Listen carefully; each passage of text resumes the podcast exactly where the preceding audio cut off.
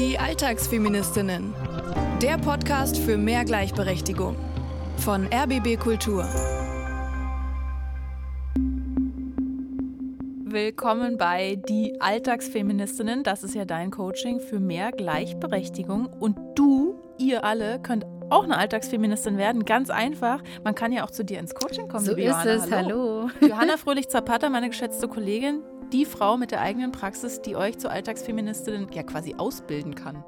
Genau, ihr könnt euch mit eurer konkreten Situation und mit dem, was euch auch so triggert, wenn ihr den Podcast hört, bei uns bewerben und zu mir in die Praxis kommen. Ich bin Gestalttherapeutin, habe diese Praxis in Berlin, also das ist ganz wichtig, wir sind in Berlin und wir freuen uns über dein, ja, wo zwickt's? Melde dich.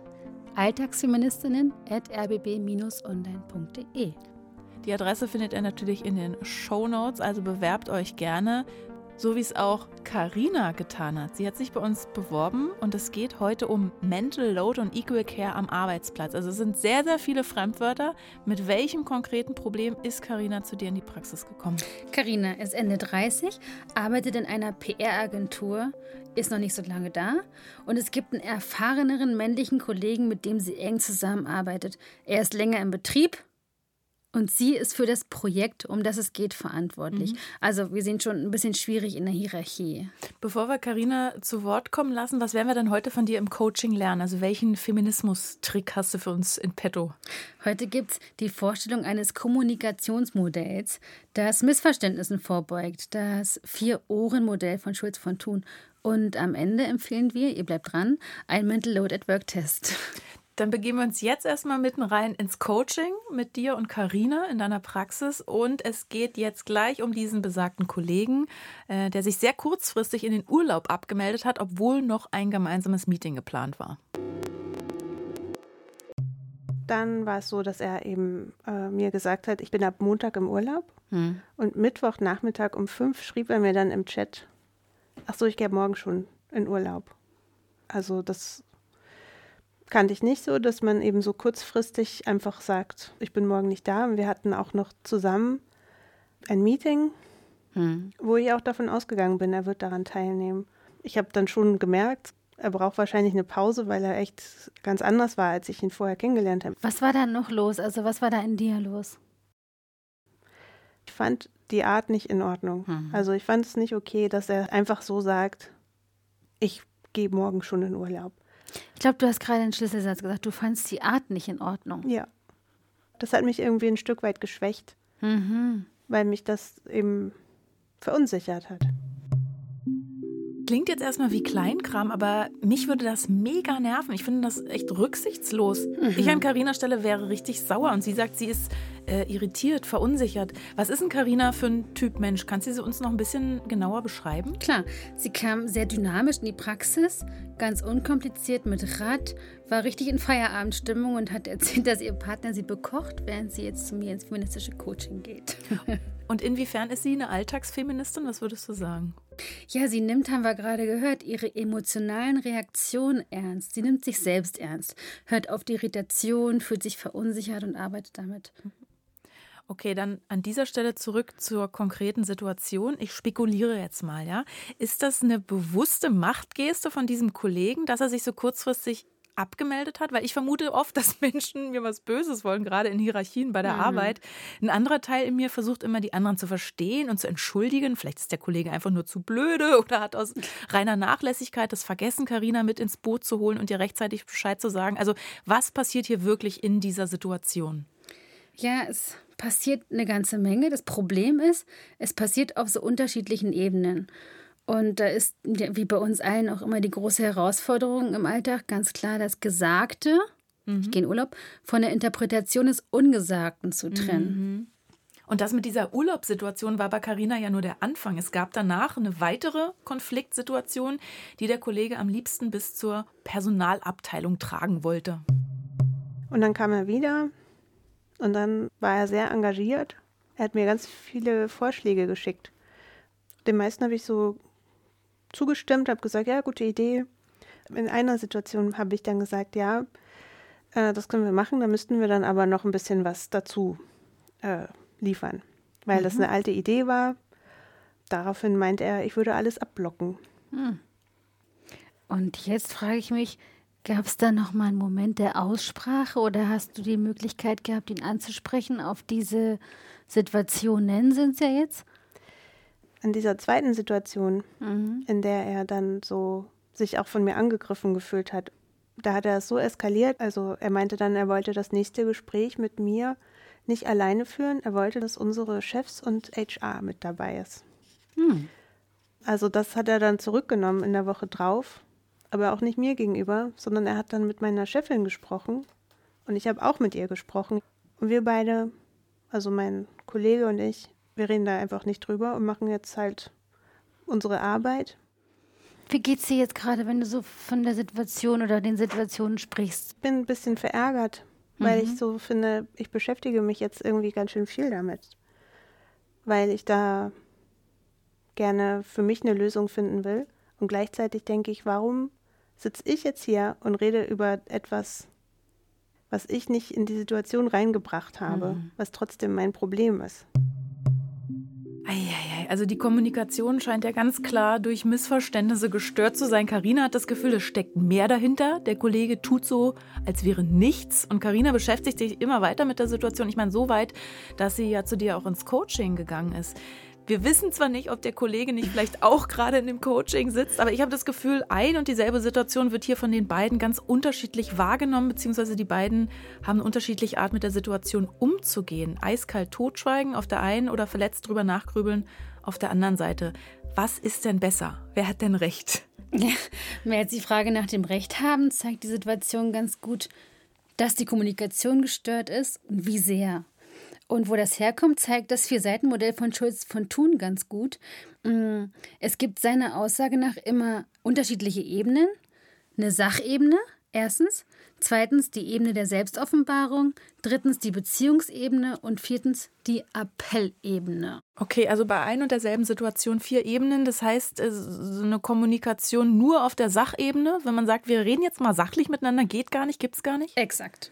Also wenn man als Mensch was von sich gibt, ist man auf diese 4-fache Weise wirksam. Dieses Modell, was du ja angesprochen hast von Schulz von Thun, da gibt es auch ein ganz lustiges Beispiel. Finde ich, liest sich wie so ein Loriot-Sketch. Ein Mann und eine Frau sitzen beim Abendessen. Der Mann sieht Kapern in der Soße und fragt, was ist das Grüne in der Soße? Und er meint damit auf den verschiedenen Ebenen, wenn wir die jetzt nochmal versuchen, ein bisschen aufzudröseln, die Sachebene, klar, da ist was Grünes. Die Selbstoffenbarung, ich weiß nicht, was es ist. Die Beziehungsebene, du wirst es wissen. Und der Appell, sag mir, was es ist. Und die Frau versteht danach aber was ganz anderes. Die Sachebene bleibt gleich, da ist was Grünes. Die Selbstoffenbarung vom Mann, die sie interpretiert, mir schmeckt das Essen nicht. Die Beziehungsebene, du bist eine miserable Köchin. Ui. Und der Appell ist dann, lass das nächste Mal das Grüne weg, verdammt. Und die Frau antwortet deshalb ganz gereizt, wenn es dir hier nicht schmeckt, dann kannst du ja woanders essen gehen.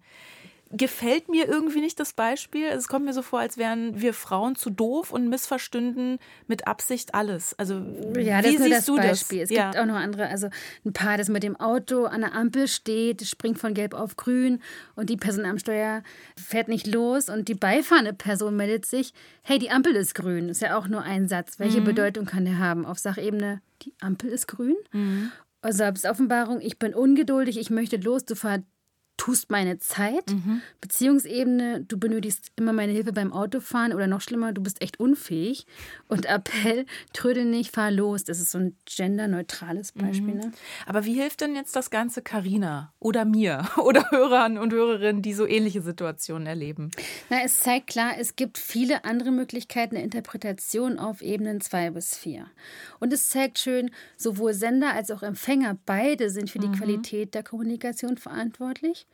Und es kann sehr selbstermächtigend sein, je nachdem. Ne? Die Sachebene zu betonen, kann cool sein für Menschen, die unter der Interpretation auf Beziehungsebene leiden oft. Und es kann auch sehr heilsam sein, das Beziehungsohr zu trainieren, um eine gelingende Beziehung zu führen. Ja? Also so beides und es kommt drauf an, wo man da gerade steht auch. Das Beziehungsohr gefällt mir schon mal, das nehme ich schon mal mit. Also so viel zur psychologischen Theorie an dieser Stelle. Zurück zur Praxis, zu Carina und zu ihren Wünschen. Was möchtest du ganz konkret? Ja, ich möchte, dass mich solche Situationen halt nicht mehr so aus der Bahn werfen. Und vor allem möchte ich, dass mir sowas nicht mehr passiert, dass ich auf jemanden zugehe, der halt offenbar mit sich selber zu tun hat und dann sowas abkriege. Da hat er dann halt auch zurück ausgeteilt und also das war belastend für mich und ich habe das Wochenende damit verbracht, darüber nachzudenken. Wie viel Zeit hast du ungefähr mit der Situation schon zugebracht? Bestimmt so 2-3 Tage. Mhm. Ich habe ja auch mit vielen Leuten darüber gesprochen, also mit meiner Chefin habe ich darüber gesprochen und mit meinem Partner habe ich auch darüber gesprochen. Das habe ich gemacht und ich habe darüber nachgedacht. Kommt dir das aus deinem Leben bekannt vor? Das war auch bei meinem vorherigen Arbeitgeber so, dass ich so ein bisschen allein gelassen wurde mit Konflikten, mit meinem damaligen Chef. Mhm. Und das wurde auch nicht aufgelöst. Also das hieß dann auch, da hat er dann gesagt, so jetzt reden wir nicht mehr drüber.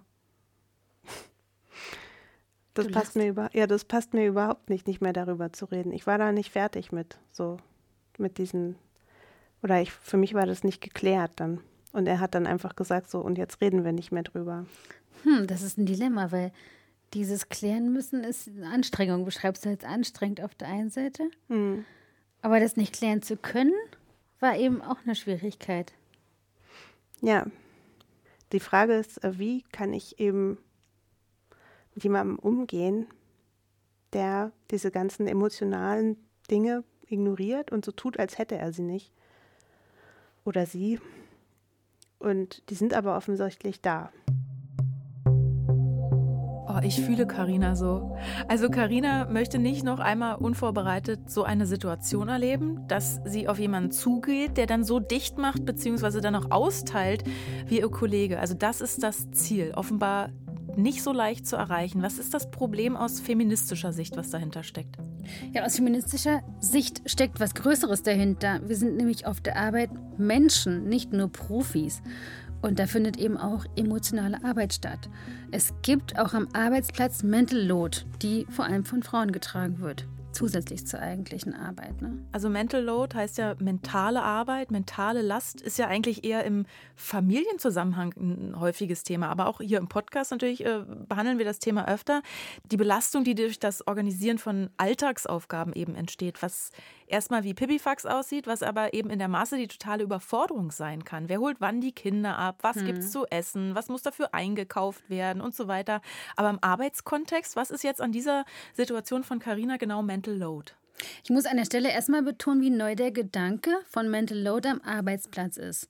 Ist absolut noch nicht im Diskurs angekommen. Es gibt keine Zahlen. Und es fehlt ganz klar das Bewusstsein, dass es auch am Arbeitsplatz Personen gibt, die Verantwortung übernehmen für all diese unsichtbaren, weniger wertgeschätzten Aufgaben, die sonst einfach liegen bleiben würden, weil sie stehen in keiner Arbeitsplatzbeschreibung. Mhm. Es gibt in progressiveren Unternehmen auch Positionen, Feel-Good-Managerin. Diese sorgen dann dafür, dass die Arbeit in allen Bereichen nachhaltig verbessert wird und so weiter, übernehmen die Mental Load am Arbeitsplatz.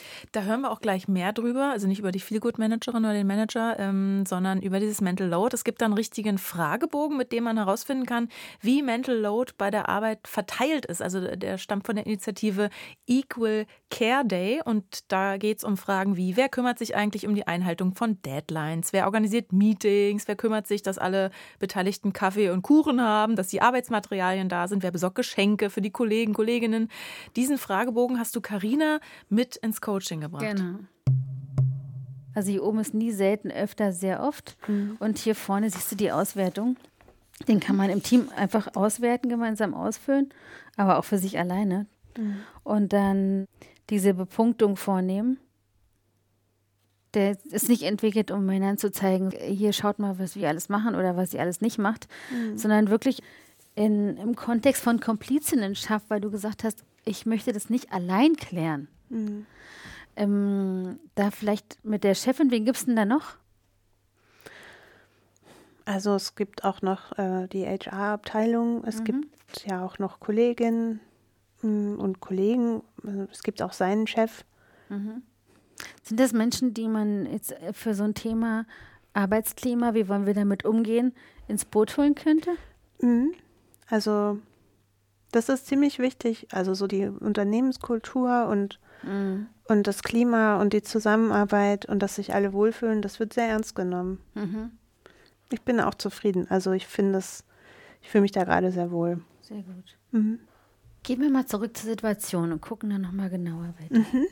Weißt du, das zum Beispiel mit dem Terminkalender, in den Terminkalender der Beteiligten schauen und einen freien Slot finden. Mhm. Das macht dieser Kollege nicht. Der guckt in seinen Kalender und dann lädt er einen ein. So. Ja.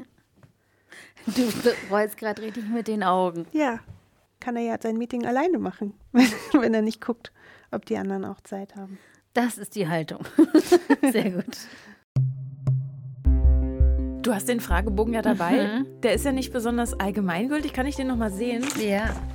Weil ich habe mich gefragt, der ist ja schon sehr auf einen klassischen Bürojob ausgerichtet mit den Fragen. Gibt es denn Berufe oder Arbeitsfelder, die besonders anfällig sind für Mental Load? Also wo das mit dem Equal Care noch nicht so angekommen ist?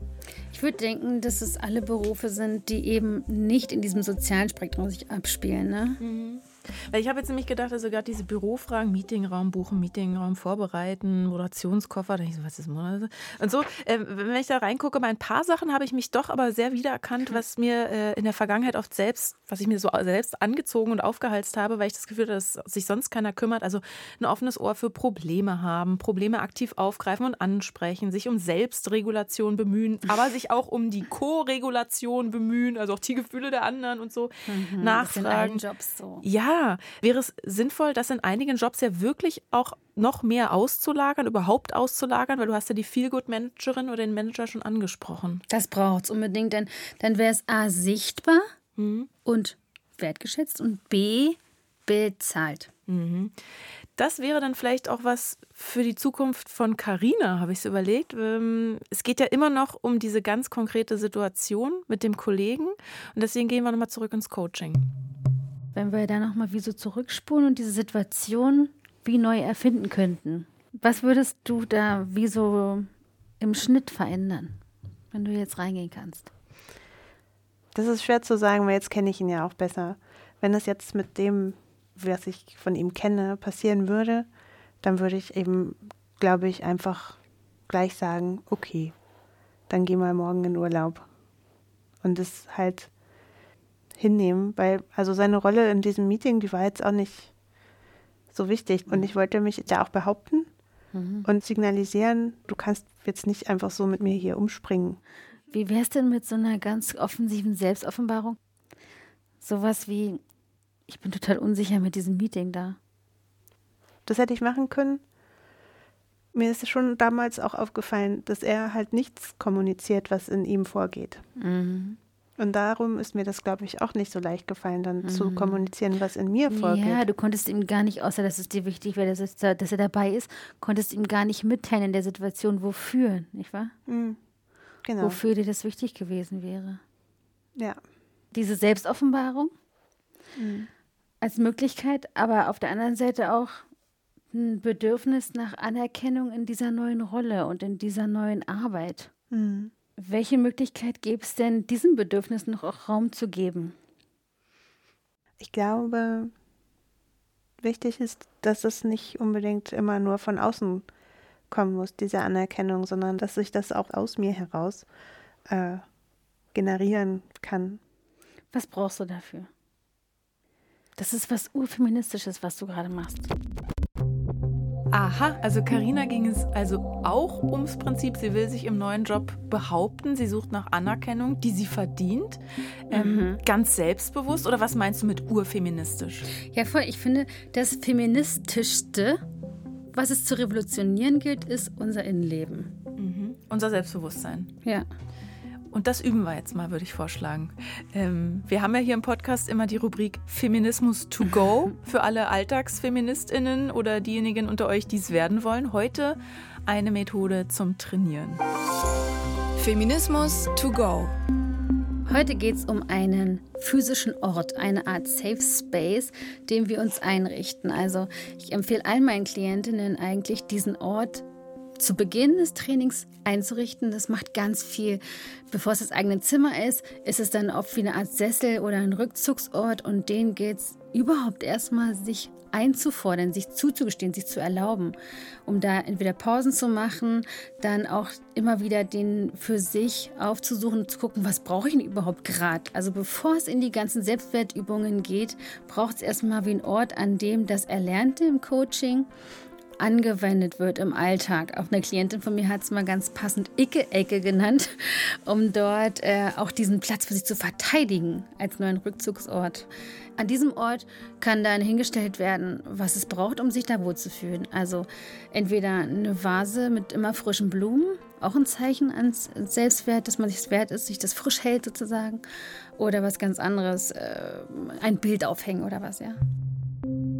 Aber vielleicht braucht Carina gar nicht so eine Icke-Ecke, vielleicht muss sie auch gar nicht mehr so viel üben und trainieren, vielleicht ist sie auf ihre Art ja schon längst eine selbstbewusste Alltagsfeministin, nämlich wenn wir mal gucken, was sie schon alles mitbringt.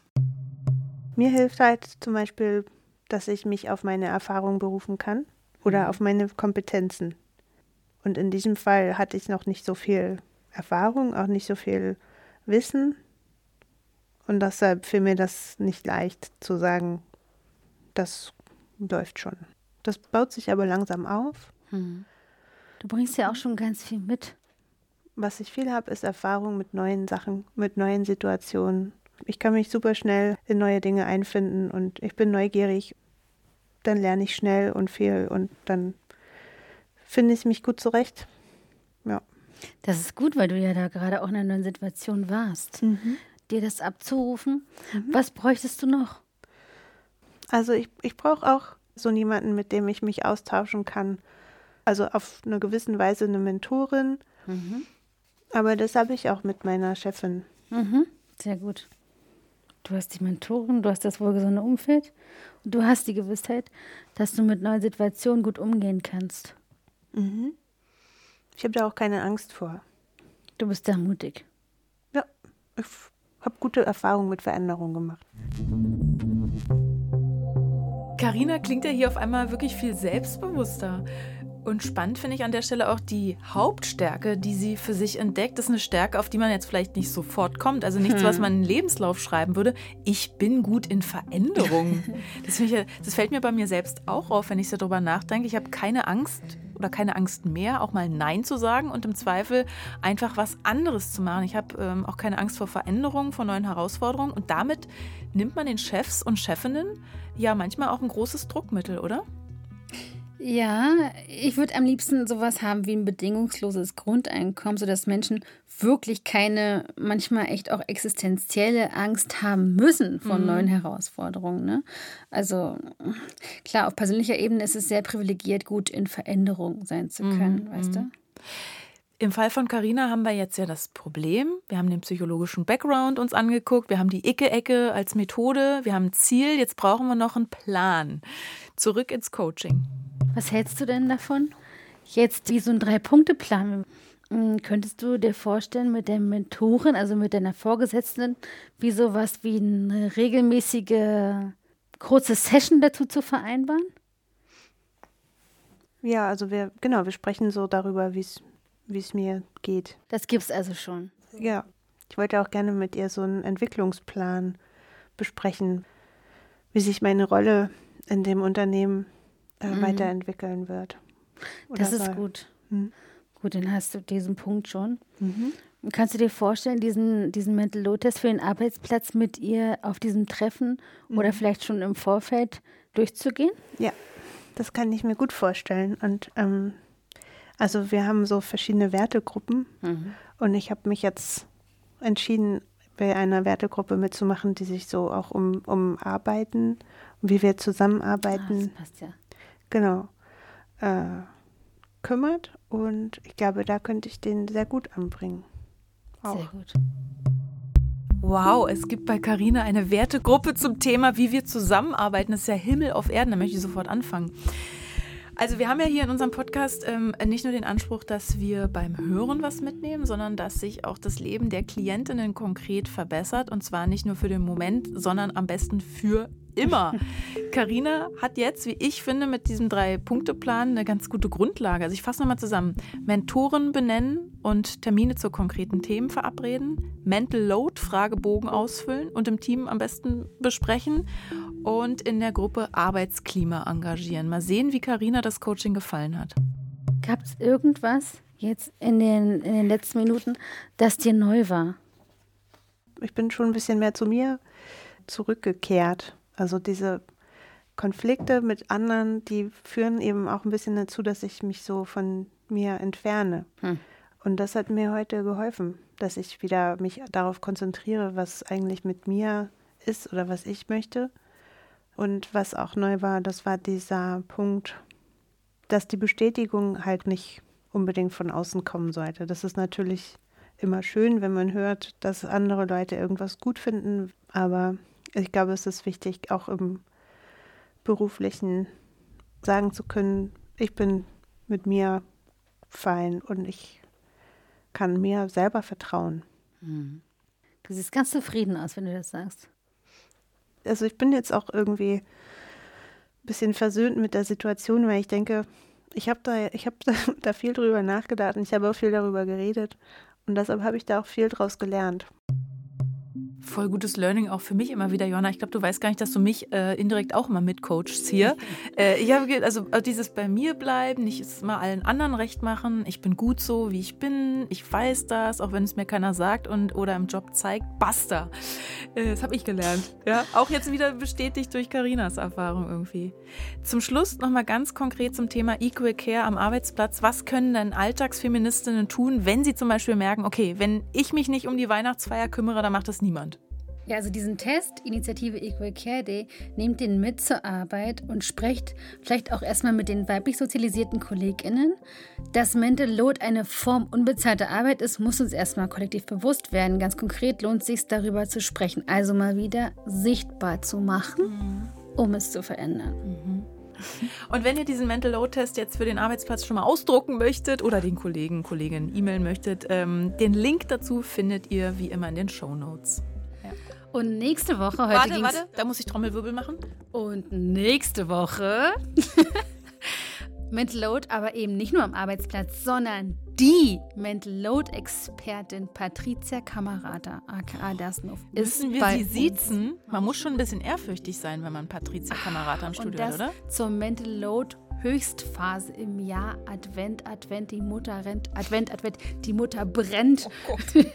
Darum geht's.